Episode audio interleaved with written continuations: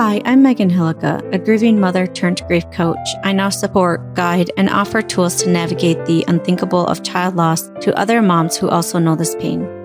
I help you go from empty, lost, and broken to learning to carry your grief and live alongside it. If there's one thing I want you to see, it's hope. Hope that there's life after loss, hope that there's so much more for you, and encouragement that you're normal. All of this is possible along with never forgetting or moving on from your baby or child. I'm holding on to hope for you until you are ready to hold it yourself. Welcome to Grieving Moms Podcast.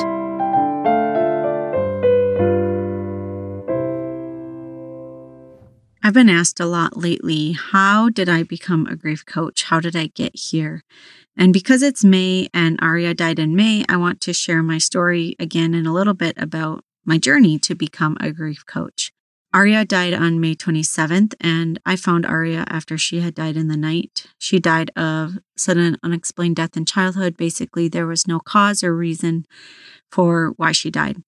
And obviously, that, that pushed me along into the grief journey and being overwhelmed by grief and all of the stuff that comes with that.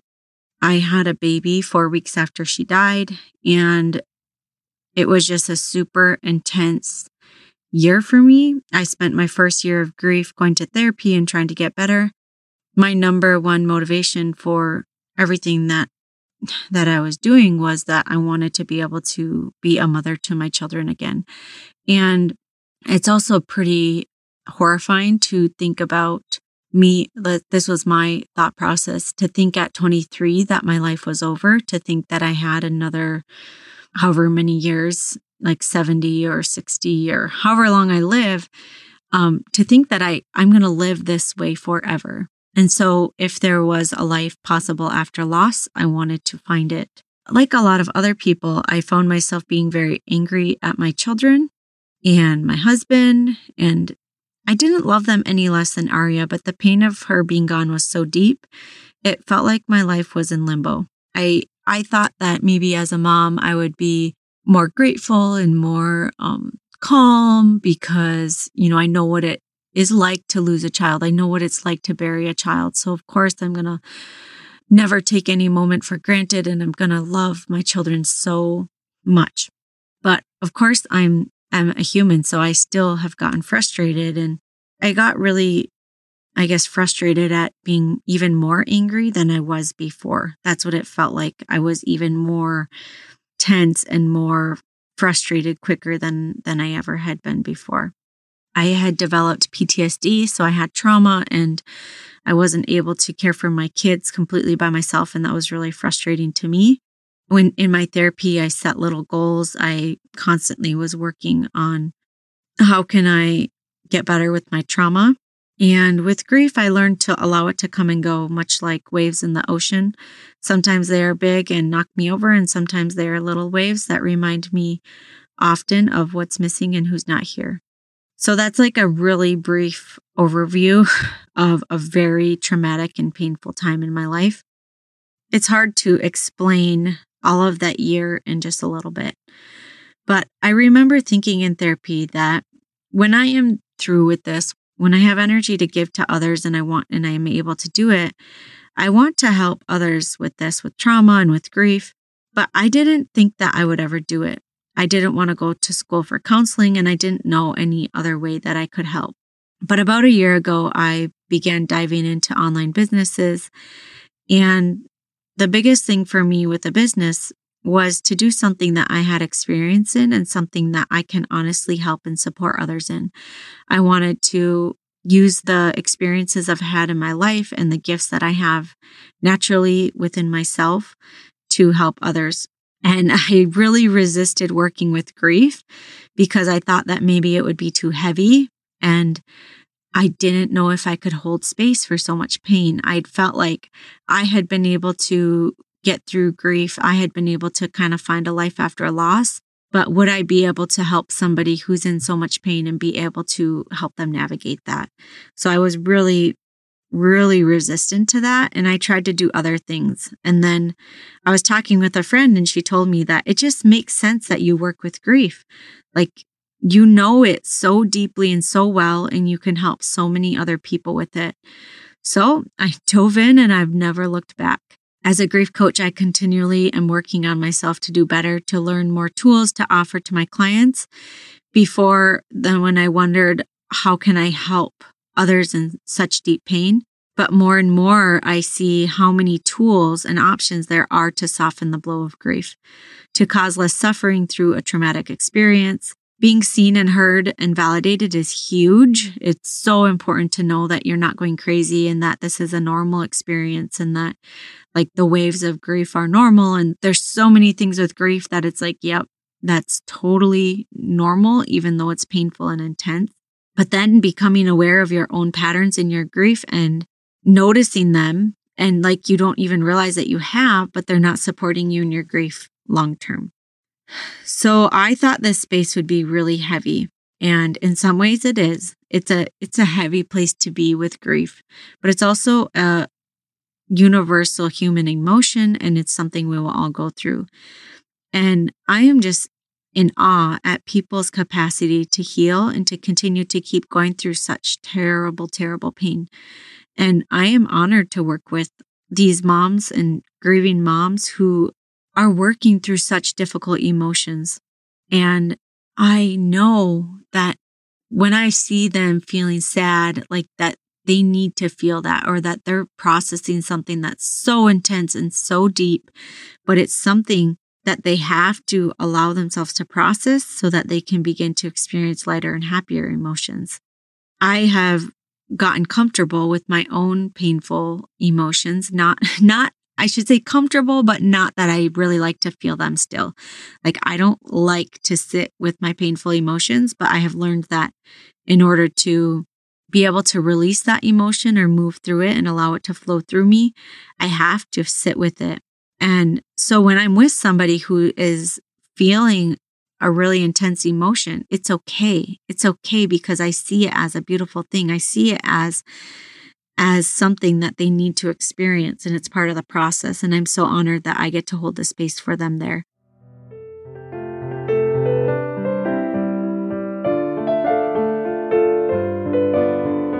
When my daughter Aria died suddenly four years ago, I wondered if my life was over. My heart felt so shattered into a million pieces. How was I supposed to continue forward and go on in my life without such an important person? How can I breathe when I'm literally suffocating and drowning? It was difficult to describe my pain. It was just an endless feeling of hopelessness. I carried sharp, intense grief for years. I felt as if I failed my daughter as her mother and was terrified it would affect my other children as well. Everything felt so bleak and empty. What was the point and the purpose of life? It's difficult to describe this pain to someone who doesn't understand the depth and duration of child loss. There is something about this connection among us as grieving mothers that we can speak without words. If you are a grieving mother and looking for connection, hope, and ways to move forward after the death of a child, join me in three days of grief support. In this space, you will find support, encouragement, and deep knowing amongst other grieving mothers. You can save your spot by going to www.reliefingriefsupportgroup.com. Again, in these three days, we are going to be walking through how everyone grieves differently, emotions and stages of grief, and noticing thought patterns and emotions that come up for you in your grief journey.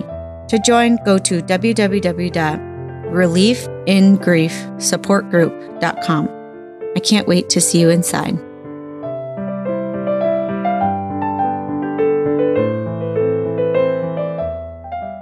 Another thing that's helped me is allowing my grief to be my grief and allowing their grief to be their grief. All of my clients that I work with, I'm able to separate myself. I can hold space, but I also can separate myself. So it can be really um, difficult to maybe like take this, you know, everybody's story and to carry it with you. But my job is not to carry their grief with me. I, my job is to help them learn how to carry their own grief and to provide space for them to process and work through that. And I just really think there's something so beautiful about watching the change in someone when they first come to work with me and then watching them do the grief work and working through things and like the changes that they have in their life is so incredible. I think of coaching as a way to hold space, but also support and give tools that will last a lifetime. A lot of the tools I use in my coaching are noticing how thoughts create emotions, emotional freedom technique, feeling and experiencing both positive and negative emotions, visualizations, and so many other things I've learned from my own grief journey. Do you know anyone who has been in therapy for years and years? I am a huge proponent of therapy, and I had the most amazing therapist who was very gifted at what he was doing. But the goal, I personally believe, should be to support you and give you the tools to move forward with your life. I have talked with far too many people who said that therapy started to feel like they were just going back over and over again to rehash the same thing again and again. And they were never learning to move forward with their lives. So I think therapy can be a great place for supporting and encouraging.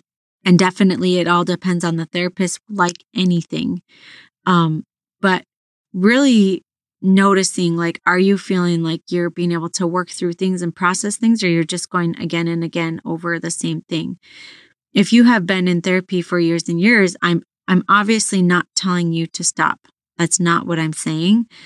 But I also want to encourage you to look for maybe other options that you could add that could possibly help you move forward with grief, or maybe that you have a deeper reason for why you want to go to therapy. Sometimes we start to feel like that's the only place we can talk about our child, or maybe it's a place where we feel validated in our lives, or like there's so many things about like a therapist and client connection where they start to feel attached and can't let go. I just really believe that the therapist job and my job as a coach should be to give you the tools that you don't need to come again and again.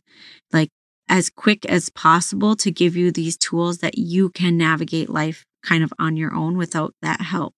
But getting help and getting that support is never, never a bad thing. It's always better, I think, to get too much help and too much support and be like, oh, I actually don't need this anymore than to struggle and to try to get through it on your own without getting the support and help. So I'm not saying therapy is bad. I'm not saying don't go to therapy. I just want you to acknowledge and notice that if you've been going to therapy for many years, has it been helping you? Has it changed your experience with your life? Has it helped you integrate your grief and loss within your life and being able to like find um, happiness and joy again?